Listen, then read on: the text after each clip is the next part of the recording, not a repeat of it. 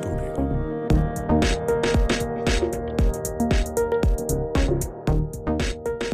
Me ollaan taas täällä. Tämä on Ikkunastudio 162, eli Martin Laakso. Tämä on T-jakso, käymme läpi vähän Microsoft ekosysteemin uusimpia uutisia. Minä olen Joon Heikkinen, studiossa kanssani on Sakarin Nahi, morjens. Moro, moro, moro, moro. Kuka sä oot, mitä me tehdään täällä? Mikä tämän homman nimi olikaan? Onpa kiva olla.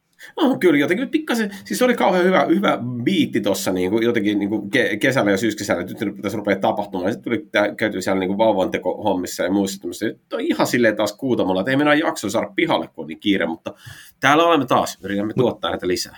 Sä hehkut jotenkin, kun sä oot tehnyt vauvoja. Voi herran jumala, se jatkuu edellistä kaksi jaksoa on samaa läppää. Voisiko se nyt loppua? Oikeasti Sä... mulla on ihan jäätävät silmäpussit ja kaikkea sellaista. Sä itse nostit Minijoonin esille. No, se on kyllä ihan totta.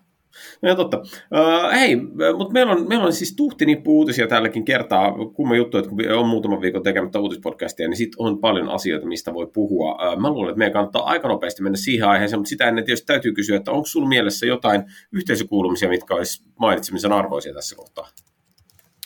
Olipa muuten hyvä kysymys. Enpä ollut muuten valmistautunut. Kyllä ajatuksena olisi, että AI-aiheista meetupia Faugissa järjestettäisiin ja tämmöinen taisi olla tämän kuun lopulle suunnattu. Ja en ole ihan varma, onko sijainti jo varmistunut, niin en uskalla mennä sitä sanomaan, mutta menkää katsomaan meetupista Faukin saitti. Siellä on. Eli meetup.com, yes, erittäin hyvä. Ja sitten toinen se, mikä vähemmän yhteisöllinen, mutta, mutta tietysti monille relevantti, niin siis Microsoft Ignite Seatlessa livenä 14-17 päivän marraskuuta, mutta siis online myös saatavilla pari päivää tulee tiukkaa tavaraa linjoillekin.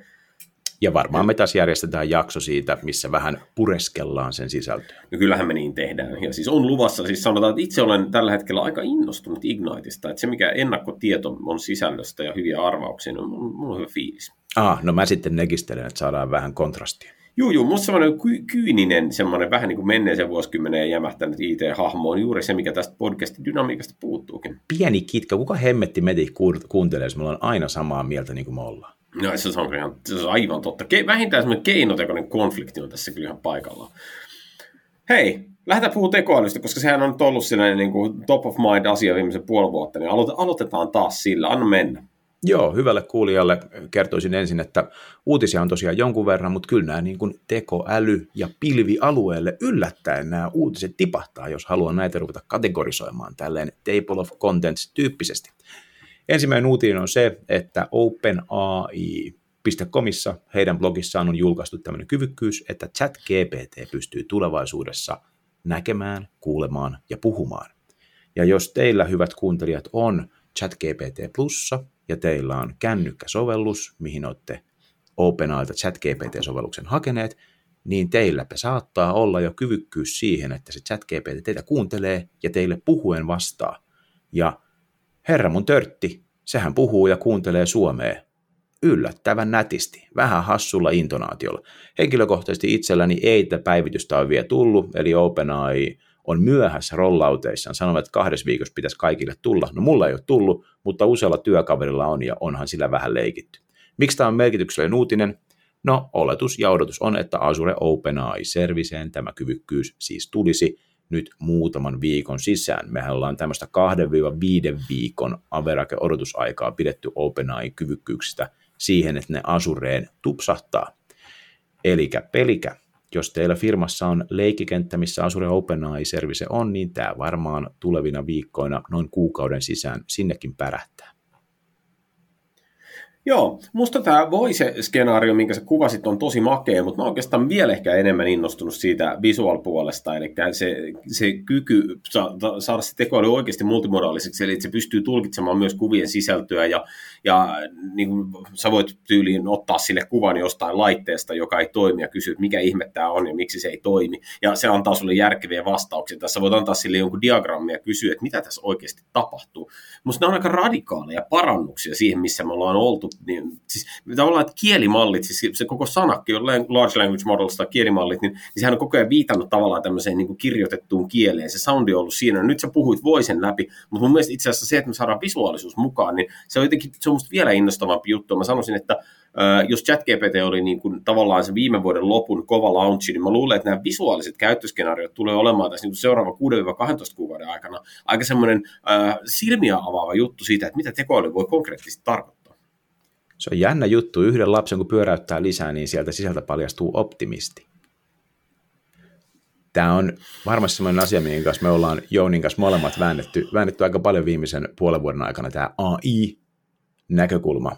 Ja itse en ehkä usko, että kuva, käyttöliittymä saa laajaa suosiota tämän, tämän niin kuin kuuden kuukauden, 12 kuukauden sisään niin kuin liiketoiminnallisessa käytössä. Mä, mä en usko, että, että liiketoimintapäättäjät löytää merkittävää määrää bisnesprosesseihin parannettavaa sillä, että voi heittää joku kuvan sinne. Mä uskon, että sillä löytyy tosi makeita käyttötapauksia, mitä ei pysty oikein millään muulla tekemään, että ne on niin kuin innostavia, mutta jotenkin mä kuvittelen, että toi ääni ja ääniohjattavuus ja tämmöinen tulee olemaan se, joka istuu ehkä helpommin niihin skenaarioihin, mitä nyt yrityksessä on, on kelattu. On siis Jouni Jaan innostuksen kanssasi, mutta en ehkä usko mm, siihen niin kuin semmoiseen niin kuin laajaan käyttöön. Toi on niin erilainen skenaario, että kuka edes yrityksessä rupeaa kelaamaan, että ei hemmetti, mehän, mehän korvataan tätä tämmöisellä kuvalla. Heitään tämä kuva tonne. Joo, joo. Siis, hei, Sake, to, siis toi on mun mielestä aivan totta. Siis mä, mä en ole ollenkaan eri mieltä sun kanssa, mutta samaan aikaan mä haluan ehkä sanoa näin, että äh, Mulla Tässä on muuten siis keskustelujakso välittämästä. Tämä on eka uutinen. Tämä on T-jakso. Tämä on T-jakso. Tässä on idea se, että ikkunastudit jakavat näkemyksiä uutisista. Älä nyt unohda, että me ei oltu uutista lukea. Niin, nice. et ole mikään Arve Lind. Sä olet kommentaattori. Ah, oh, shit. Luoja generoinut väärää. No niin, no niin, no, no, no, nyt hiljaa, niin mä kommentoin. Niin tota, siis olin sanomassa sitä, että hei, mä oon ihan samaa mieltä siitä, että var, varmaan on näin, että voisi on silleen käyttökokemuksena, se on paljon paljon merkityksellisempi asia kuin visuaalit. Mutta samaan aikaan mä uskon siihen, että äh, nyt on tullut esimerkiksi yhtenä ongelmatyyppinä tosi paljon vastaan, mitä on joutunut tässä työstämään, on siis vanhojen, tai niin kuin ylipäätään siis dokumenttiaineiston indeksointi sellaiseen muotoon, että siitä voidaan kysellä asioita tekoälyllä. Ja, ja nyt niin kuin, siis ihan niinkin yksinkertainen asia, kun siis pysytään triviaaleissa esimerkiksi, rasimatriisi. So, otat, ajattelet, että sulla on kuva vanhasta sopimusdokumentista, missä sulla on rasimatriisi. Niin äh, sitten siitä pitäisi niinku päätellä, että jos sitten esitetään tekoälylle kysymys, että kuka vastaa tästä ja tästä palvelusta. Ja kysymyshän on siis ainoastaan siitä, että missä kohtaa, missä sarakkeessa on X, onko X C alla vai onko se R alla vai missä se on jollain tietyllä rivillä. Niin, niin tämä on asia, johon niinku puhdas kielimalli, siis sillä perusteella, että se on lukenut siitä sen tekstin ja osannut siitä sijoittaa sen, tai nähnyt, että missä kohtaa X on, niin se ei välttämättä osaa vastata. Mutta kun me saadaan on tämmöinen kuvamuotoinen ymmärrys, niin, niin se kielimalli, siis kielimalli tai, tai tekoälymalli, miksi sitä nyt haluaa jatkossa kutsua, niin se muuttuu hämmästyttävän paljon kyvykkäämmäksi ymmärtää semmoista niin spatiaalista representaatiota, mitä ihmiset harrastaa hirveän luontevasti. Tai toinen esimerkki, että ajattelet, että sulla on vaikka joku tuotteen esittely PowerPoint-materiaali, josta sä haluaisit esittää kysymyksiä tekoälyllä, niin se, että jos ei se ymmärrä siinä PowerPoint-materiaalissa esitettyjä niin visuaalisia prosessikaavioita, siis että se ei näe niistä mitään muuta kuin tekstin, niin sehän ei pysty vastaan kauhean hyvin. Mutta jos se ymmärtää, että toi nuoli, joka kulkee tuossa ruudun poikki, niin se itse asiassa kuvastaa asioiden ajallista sekvenssiä, niin sehän pystyy, siis sen kielimallin kyky vastata sen perusteella kysymyksiin on hirvittävän paljon parempi. Ja musta on todella mielenkiintoista, koska yksi semmoinen niin Enterprise AI-skenaario, mikä eniten tulee vastaan, on se, että miten mä saan tekoälyltä kysyttyä olemassa olevasta materiaalimassasta. Ja yllättävän iso osa siitä massasta on visuaalista. Ostan, ostan ja ostan ja on todella mielenkiintoista ja, ja saanko myöskin olla tosi kiitollinen siitä, että vihdoinkin vanha Jouni pilkahtaa sieltä alta. Hän keuhkoaa rasimatriiseista ja on innoissaan tästä rasimatriisi accountable kentän tunnistamisesta, mikä, mikä on sellaista literaalia Detsku-orientoitunutta, mitä mä oon odottanut. Ihan pieni kyynel herättää silmäkulmasta. kyllä, kyllä, mä ostan ton, kyllä mä ostan ton kaiken. Toi, toi, toi niin kuin toimii. Mä en vaan usko, että, että organisaatiossa helposti integroidaan toi kyvykkyys osaksi jotain liiketoimintaprosessia, että tulisi joku tiimi vääntäisi niin kuin puoli vuotta duunia semmoisen projektin eteen, missä toi on siinä keskiössä. Kun toi on just ehkä musta, siis ihan superhyvä pointti, ja nyt on tietysti pieni riski, että nyt lähdetään semmoiselle tangentille, joka kestää. Ai nytkö, nytkö, nytkö otin riskin siihen? Siis mä näin joku, mä luin tämän uutisen, mä näin sun silmistä, että riski oli nostaa tämä koko uutinen tähän Framille. Very good. Mä sanon kuitenkin lyhyesti, en tangentoimatta. Niin mä en kommentoi sen, tätä enää. Sanon sen, että äh, sä voit hyvin olla oikeassa siinä, että tämä ei ole semmoinen asia, johon joku investoi omia rahojaan, mutta tämä level uppaa sitä, mitä ihmiset odottaa valmiilta ratkaisuilta. Mä nyt käytin sitä dokumenttiindeksiä esimerkkinä, mä en laajenna tätä keskustelua muihin skenaarioihin, mä sanon vaan, että tuossa tulee se oletus, että dokumenttiindeksit pystyvät jatkossa tulkitsemaan dokumenteissa olevan kuvallisen informaation. Esimerkiksi vaikka, että ne skannaa tuotteen käyttöohjekirjan. Ja ne ymmärtää sen osahajotelman räjäytyskuva diagrammin, mikä siellä on, ja pystyy vastaamaan sen perusteella, että mihin tämä sarana menee. Ja siis mä, mä uskon, että se tulee vaikuttamaan tavallaan tietojärjestelmien tiedon tason fundamentaalisesti, mutta se on ehkä semmoinen niin taustaoletus, että muutamien vuosien päästä me nähdään, kuinka siitä tuli itse asiassa niin kuin ihan täyttä arkea, että totta kai indekserit ymmärtää tällaiset asiat. Okkelin orakkeli on puhunut Ostan timelinesi. Siirrytään AI-asioista eteenpäin AI-asioihin. Eli Microsoft on julkaissut viime kuun lopulla Microsoft Copilotin, joka nyt Windows 11 tulee ja mukana siinä on erinomaisia muita päivityksiä, kuten esimerkiksi Windows Paintiin tulee layerit, eli kerrokset, ja sitten niitä pystyy komentamaan tämän Copilotin avulla. Copilotin avulla pystyt Windowsiin sanomaan, hei, laitatko tumman moodin päälle, ja se laittaa dark moden. Tai voit sanoa, hei, etsitkö mulle jotain musiikkia, joka auttaa fokusoitumaan, jolloin se antaa linkin Spotify-listaukseen tällainen henkilökohtainen AI on Windows 7 tulossa tai tullut. Siinä oli tällainen uutinen. Ajattelin, että siirryttäisiin seuraavaan Copilot-uutiseen. Mä, en, ennen, kuin, ennen kuin rullataan tästä eteenpäin, tai kun rullataan tästä eteenpäin, koska seuraavaksi tietysti täytyy puhua Microsoft 365 Copilotista, niin pakko niin kuin, korostaa tässä tätä Microsoftin nimeämisen haastavuutta. Et mun mielestä Copilot-termi on aivan erinomainen innovaatio. Siinä on niin kuin oivallettu, että miten yksinkertaisella sanalla saadaan luotua itse asiassa todella hyvää brändäystä. Ja nyt sitten kun me ollaan nähty, mihin se johtaa, siis se on nyt johtanut siihen, että meillä on Microsoft Copilot Windows-ympäristöön, niin meillä on Microsoft 365 Copilot. Ja äh, jos puhuu niin kuin normaalien ihmisten kanssa, joille tämä niin kuin Microsoftin tuotepositiointi ja ontologia ei ole sille sydämen asia, niin kuin me tässä ollaan, niin, niin, niin, niin tavallaan niin aika helposti huomaa, että kukaan ei ymmärrä, mitä hiivattiin nämä kaikki Copilot. Mutta miten onko se Copilot siinä se haaste? Miksi ei nimennyt sitä Microsoft 365 Copilotia, vaan Office Copilot? Sitä ei ole nimetty hei sen takia Office Copilotiksi, koska Microsoft ylipäätänsäkin ne on luopunut Office 365 brändäyksestäkin ja puhuu vaan Microsoft 365, koska ne näkee, että tämä niin kuin, modernin hybridityön hallinta kuuluu siihen samaan pakettiin ja se Microsoft 365 on se niin kuin the brändi sille asialle, mutta samaan aikaan musta sä oot ihan oikeassa. Siis, et nyt, nyt me ollaan tilanteessa, me ollaan tulossa M365 Copilot, josta, jonka kaikki tuntee ainoastaan siinä merkityksessä. No se on se vehje, jolla mä voin tuottaa Wordia, Excel PowerPointia niin jotenkin automatisoidusti, ja sitten mulla on Outlook käytössä ja Outlook järjestää mun mailit. Ja, ja all this is good, mutta mut se on ihan totta, että brändäys on semmoinen shit show, mitä, mi, niin mihin nyt Microsoft usein on tässä kompastunut, ei siitä nyt valitettavasti mihinkään pääse. No hei, mutta, äh, mutta siis tosiaan Microsoft 365 Copilot, niin sittenhän siis kesällä julkaistiin äh, hinnoittelu, se oli siis 30 euroa per käyttäjä per kuukausi, jos organisaatiosta löytyy vähintään äh, Microsoft 365 E3 tai E5-tason lisenssit pohjalle. Tai siis on pakko löytyä, jos ei löydy, niin et saa Copilottia. Ja nyt se, mitä on siis tapahtunut äh, lisää tässä, on se, että nyt on julkaistu, että ensimmäinen 11 on General Availability for Enterprise Customers. Ja nyt tämä on oikeasti mun mielestä, siis tämä on, on viestinnällisesti vaikea juttu ja tämä on tuotepositionaalisesti nyt vaikea juttu, että sanotaan for enterprise customers, mutta mitä se tarkoittaa? Oletko sinä, Sakari Nahi, saanut selkoa, että mitä ihmettä tämä on? En ole ymmärtänyt. Oikeastaan mulle isommin iski se, että siinä on 300 siittiä minimi, eli vähintään 300 kappaletta pitäisi näitä nyt sitten näitä co ostella, ja kuulijalle nopeasti laskettuna se on noin 108 000 euroa vuodessa, jos 300 siittiä ostelee 30 chipale. Luulisin, että tämä Enterprise-asiakkuus tunnistaa varmaan jonkun olemassa olevan EAN tai vastaavan suoran sopimuksen kautta, mitä asiakkaalla sitten Microsoftin kanssa voisi olla.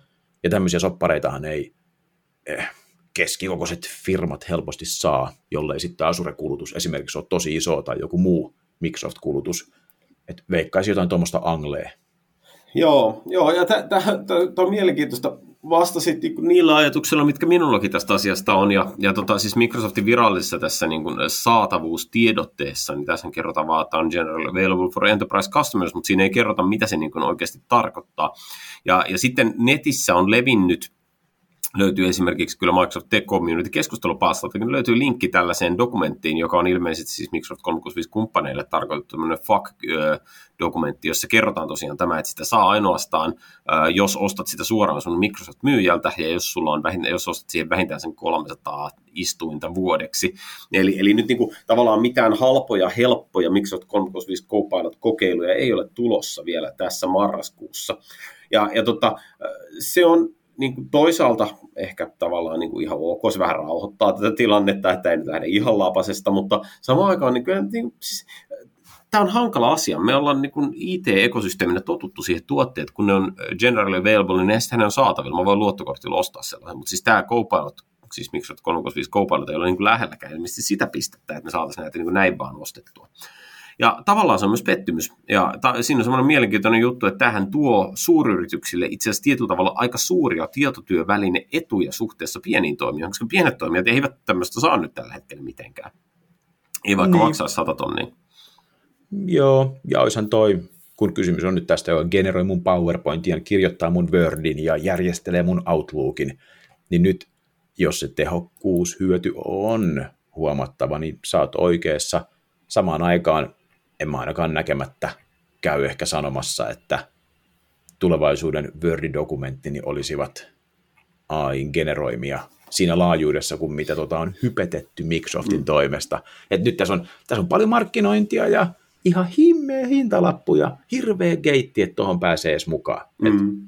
mä, mua vähän, toi on mulle vähän luontaan työntävää. Mä, mä, mä, mä vähän negistelen ton suhteen. Mä en niin, ole innoissani nyt tästä. Mä, mä ymmärrän, mä ymmärrän sen jos et saa ostaa 300 siittiin, niin sitten sulla on vaikeaa. Se on, ja joo, mulla on vaikeaa. En, en mä nyt ajatellut. IT-markkinassa menee tosiaan niin vahvasti, ja ensi vuoden bruttokansantuote kasvuennustekin on kuitenkin Suomelle pyöreä nolla prosenttia, että miksei mm. tässä nyt ihan laittaisi vaan kaikkea, kaikkea palaa. All in Copilotin. Mutta mut hei, tähän mä haluan keskustelua niin sävyttää sellaisella uutimella, mikä, mikä löytyy itse asiassa Neovinista, ja jossa kerrotaan, että tiettyjen raporttien mukaan uh, GitHub Copilotin, eli siis tämän koodin autocomplete-välineen, Äh, mutta oli vähän väheksintää siitä, se on paljon hienompi vehi nykyään. Mutta anyway, äh, joka tapauksessa GitHub Copilotin käyttäjät itse asiassa osittain saattaa aiheuttaa Microsoftille tappiota, eli siis jutun mukaan jotkut käyttäjät käyttää sitä niin paljon, että se maksaa Microsoftille jopa 80 kuukaudessa se kapasiteetti, mitä ne syö. Ja tämä on minusta tosi mielenkiintoinen, mielenkiintoinen niin juttu. Täällä saattaa olla joku yhteys tähän Microsoft 365 Copilotin saatavuuskysymykseen, että, että siinä missä Microsoft ehkä verhoilee nämä vastaukset sillä tavalla, että M365 Copilot on tuore tuote ja meidän täytyy rauhassa evaluoida sen toimivuutta ja käytettävyyttä ennen kuin launchataan se koko maailmalle, niin osittain tässä saattaa kyllä olla ihan kysymys myös siitä, että se vaan yksinkertaisesti se on tällä hetkellä mahdotonta ajaa, siis se, sitä infrastruktuuria ei saa pystyyn sillä hinnalla, mikä tuolle tuotteelle on annettu, ja Microsoft tekee tämän niin kuin markkinagräbäys ja, ja, ja niin kuin tavallaan markkinapositioita kilpailumielessä tämän julkaisun tässä kohtaa, mutta oikeasti ne saattaa tehdä tuollakin tuotteella vielä tappiota, täysin spekulaatiota, ei mitään tietoa takana. Ja, ja tota, siinä tulee mieleen sellaisia kysymyksiä, että onhan toki niin, että jos sulla on esimerkiksi neljän neljän siitin joku Microsoft 365 ympäristö, jossa on todella paljon dataa sisällä.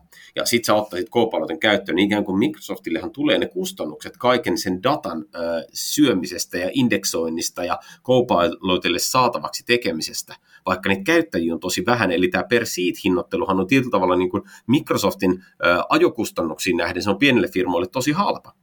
Eli, eli kun sä sanot, että se on 108 000 dollaria se minimikommitmentti tuohon, niin, niin, niin joo, tavallaan sehän on juuri näin. Ja, ja siis se varmaan osittain sillä minimikommitmentillä katetaan sitä, että siitä tulee itse asiassa jonkun verran niin kuin kertaluonteista, tai siis niin kuin, tavallaan niin perusinfrastruktuurikustannusta, kun Microsoft syö sen kaiken datan semmoisen Copilot-kelpoiseen indeksiin. Ja musta on tosi mielenkiintoinen keskustelu sen takia, että me ollaan nyt maailmassa, jossa asioiden luonnostaan lätkitään tämmöinen niin kuin per, tai euroa per käyttäjä per kuukausi hinta, mutta samaan aikaan tuossa AI-maailmassakin on itse asiassa, vaikka itse kielimallit on pay as you go, niin esimerkiksi kaikkien näiden hakuindeksien rakentaminen on investointiluonteista toimintaa ja tulee vastaan ihan siis yksittäisille yrityksille tehtävissä projekteissakin. Niin, tässä on tämmöinen skenaario, että, että tulee liian iso voitto Microsoftille. Tämä teknologia onkin niin toimiva, että kaikki generoi sillä PowerPointinsa. Ja sitten jos kaikki generoi PowerPointit, niin toi 30 per nuppi per kuukausi ei riitäkään kattaa niitä niin.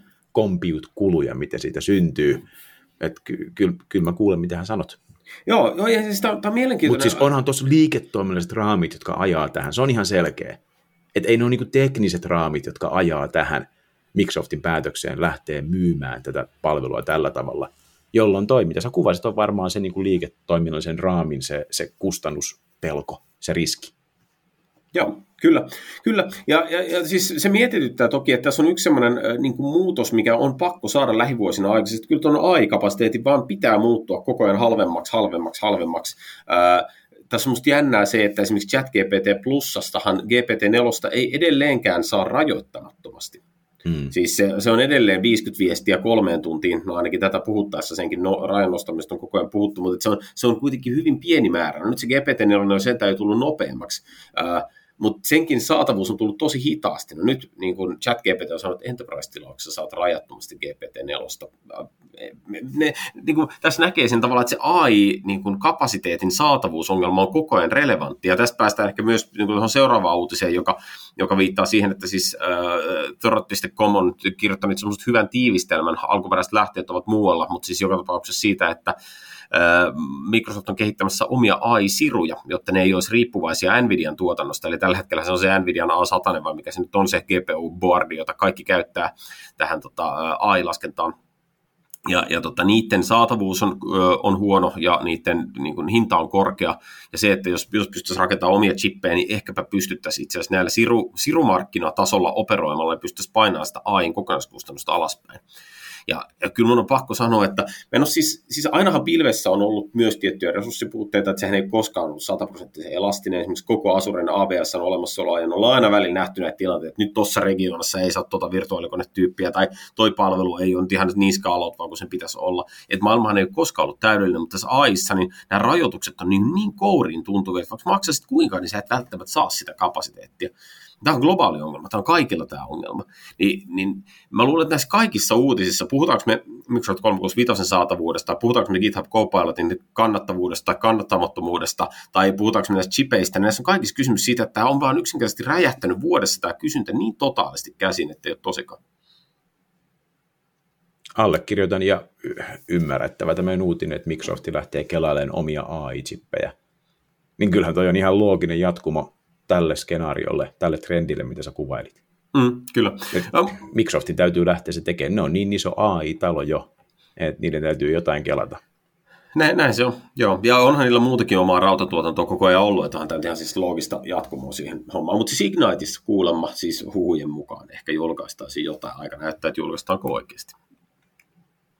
Hyvä. Eikö meillä on AI-aiheita?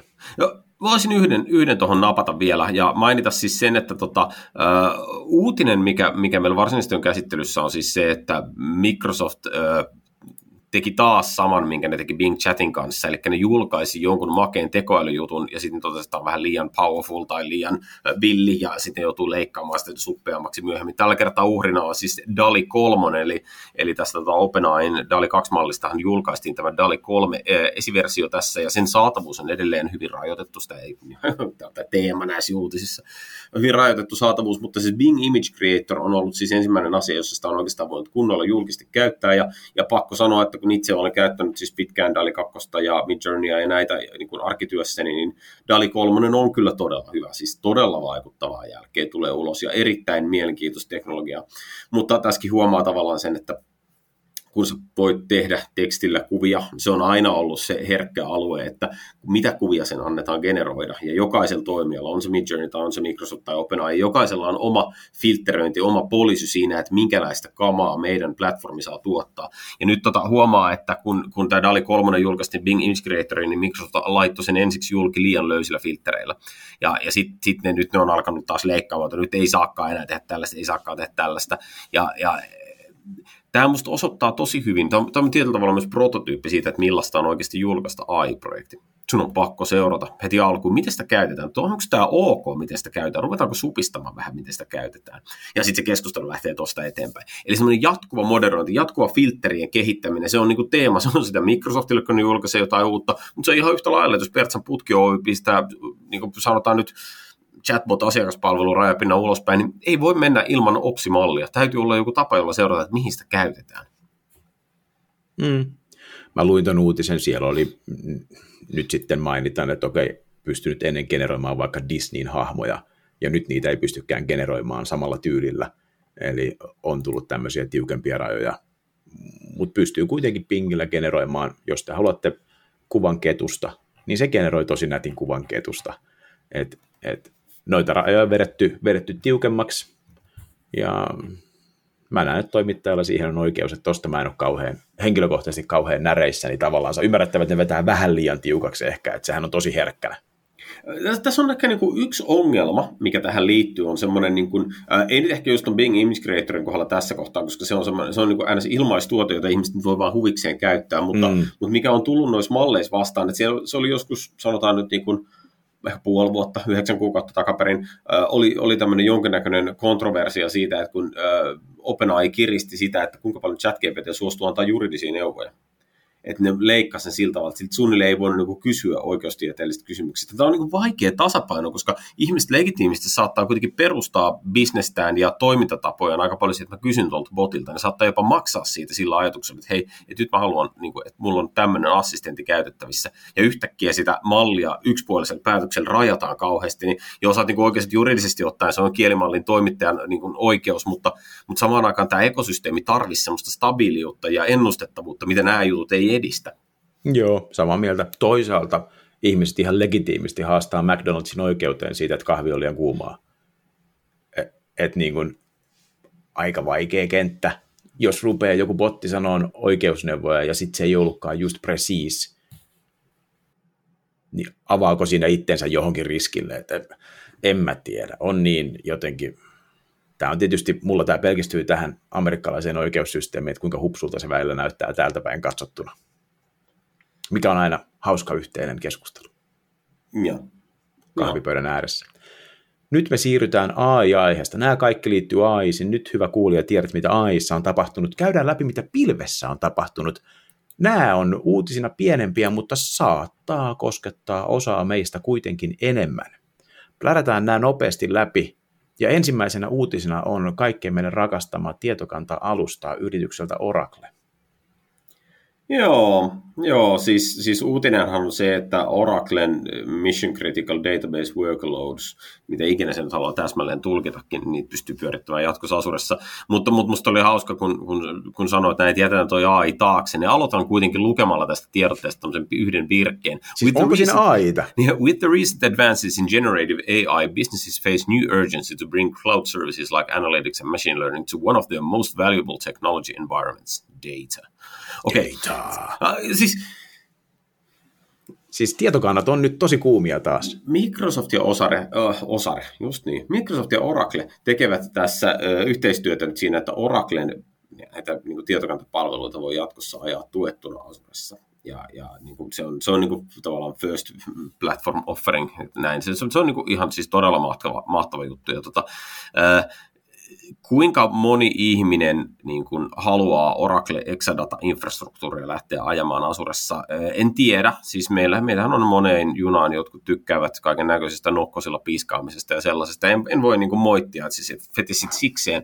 Mutta, mutta ehkä tässä tärkeä juttu on niin kuin se, että tavallaan kuvaako tämä sitä, että Oracle tulee lopettamaan Oracle Cloudinsa jossain kohtaa, en tiedä, mutta vähitellen tämä tämmöinen niin kuin, äh, ajatus siitä, että niin kun meillä on nämä muutamat isot pilvipalvelutoimijat, meillä on Microsoftin Azure, meillä on Amazonin AWS, meillä on Googlen GCP, ja ne on ne paikat, missä se sun softa pyörii ei kannata keskustella niin kuin, tavallaan siitä, että pitäisikö mulla olla joka vendorilla niiden oma SaaS, PaaS, whatever platformaa. Siis se, että meillä on nämä muutamat isot niin kuin datacenter-tason toimijat, jotka pystyy toimittamaan tätä platformia.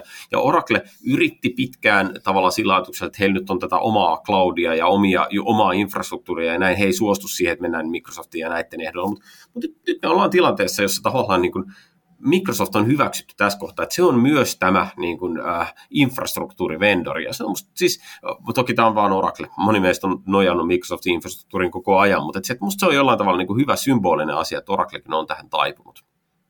Mm.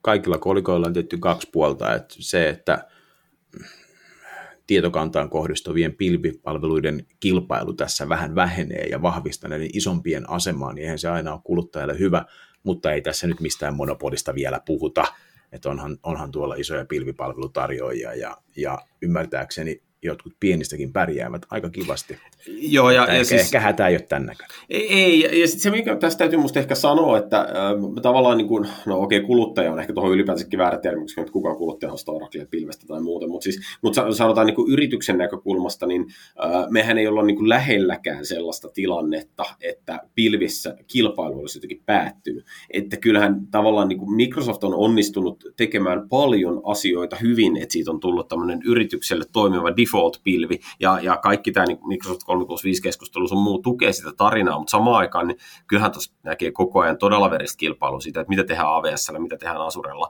ja, ja jotenkin tavallaan että se ajatus siitä, että pilvessä siirryttäisiin semmoiseen monopolityyppiseen asetelmaan, se tuntuu niin äärimmäisen kaukaiselta. Tuntuu, ja ihan mahdottomalta.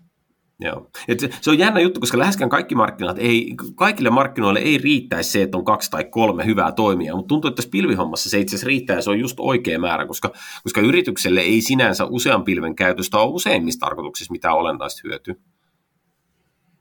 Allekirjoitan. Ja kyllä toi monessa yrityksessä, vaikka olisi possua ja mysliä käytössä, niin on vielä kuitenkin tuo Oracleakin, niin onhan se näpsäkkää arkkitehtuuri, jos miettii organisaation hallintamalleja ja kustannusten hallintaa ja tätä, että nyt tulee manageerattuna tutusta pilvestä. Joo, ja, ja siis hei ennen muuta se, miten mä näen tämän, on se, että tämä kiihdyttää niiden loppujen vanhassa data, siis on-premise datacenterissä olevien sovellusten migraatioita, koska kyllä on tosi paljon todella pilviaikaisia moderneja organisaatioita, joilla silti on edelleen ne on-premise juuret siellä vanhoissa raskaissa Oracle-systeemeissä ja mikä ikinä on-premise data warehousing-systeemi siellä onkin. Tavallaan tällaisilla jutuilla saadaan painettua ne loputkin pilveen. Tämä on jälleen yksi tärkeä steppi siinä suhteessa. Ai vitsi, kyllä harmittaa, jos tammikuussa just tilattiin uutta rautaa. Oracle varten, mahtavaa. Niin. Hyvä. Hei. Sitten olisi Azure Tips and Tricks, seitsemän kappaletta, 30 sekuntia per Tips and Tricksi.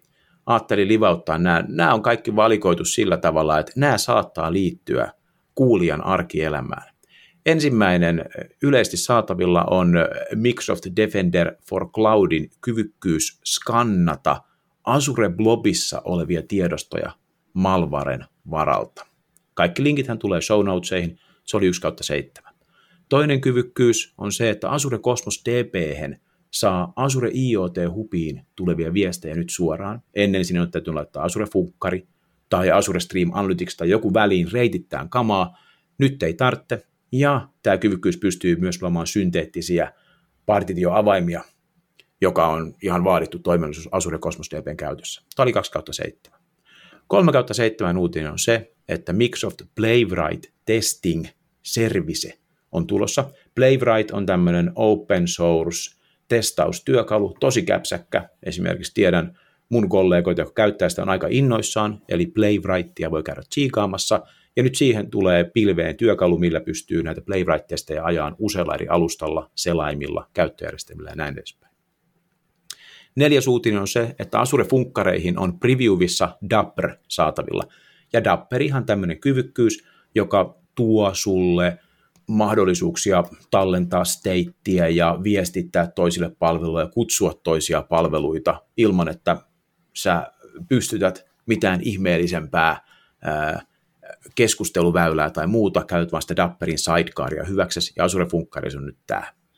Seuraava uutinen on se, että Azure SQL Databasein saa ilmaiseksi yhden kappaleen per Azure Subscriptioni. Siinä on rajoitteita, maksimissaan 32 gigaa tietoa siellä, ja taisi olla 100 000 V-core-sekuntia kyselyiden määrä, mutta hei, jos sulla on subi, oma subi, millä sä testailet, niin, ja haluat Azure SQL käyttää, niin saat yhden semmoisen ilmatteeksi. Se on previewissa. Toisiksi viimeinen Azure tips and triksi on se, että on uusi palvelu Azure API Centeri, joka on Azure API Managementin kyljessä. Ja tämä API Center on tämmöinen työkalu, mihin organisaatio voi katalogiin tuoda kaikki rajapintansa. Sinne saa rajapintoihin liittyvää metadataa ja sinne saa myös accessia, että vaan tietty porukka näkee tietyt rajapinnat. Eli yet another API catalog tryout from Microsoft. Katsotaan, että päästäisikö tällä maaliin. Se on ungated public preview, eli sitä voi käydä koittelemassa. Ja viimeinen päivitys on se, että OpenAIin Whisper, eli kuiskausmalli, on nyt sekä Azure OpenAI-palvelussa että Azure AI Speech-palvelussa. Ja tähän mennessä tuleiden kokemusten perusteella suosittelen jengiä käyttämään Azure AI Speechin käyttä tulevaa Whisperia, koska tuon OpenAIn kautta käytettävää, niin se käyttäjäkokemus ei ollut vielä ihan huipussaan. Taisin jopa alittaa tavoitteeni 30 sekuntia per uutinen, ja tähän liittyy suuresti se, että en mä ole lopettanut puhumasta, vaikka Jouni näytti siltä, että se halusi jotain väliin sanoa. Kiitos Tiedätkö, Jouni, että annoit kuulijoillemme tämän mahdollisuuden. Tiedätkö, mitä yhteistä on varustehifistelyn taipuvaisella hiihteellä ja Sakarin ahilla? Mitä yhteistä? Helvetimoinen monologi. mä en tiedä.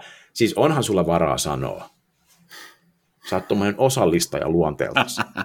tota, äh, hei, hyviä, hyviä nostoja. Ja, ja siis, äh, Nämä oli kaikki musta sellaisia siis päivityksiä, jotka, jolla mä uskon, että nämä voi niinku koskettaa meitä arkielämässä.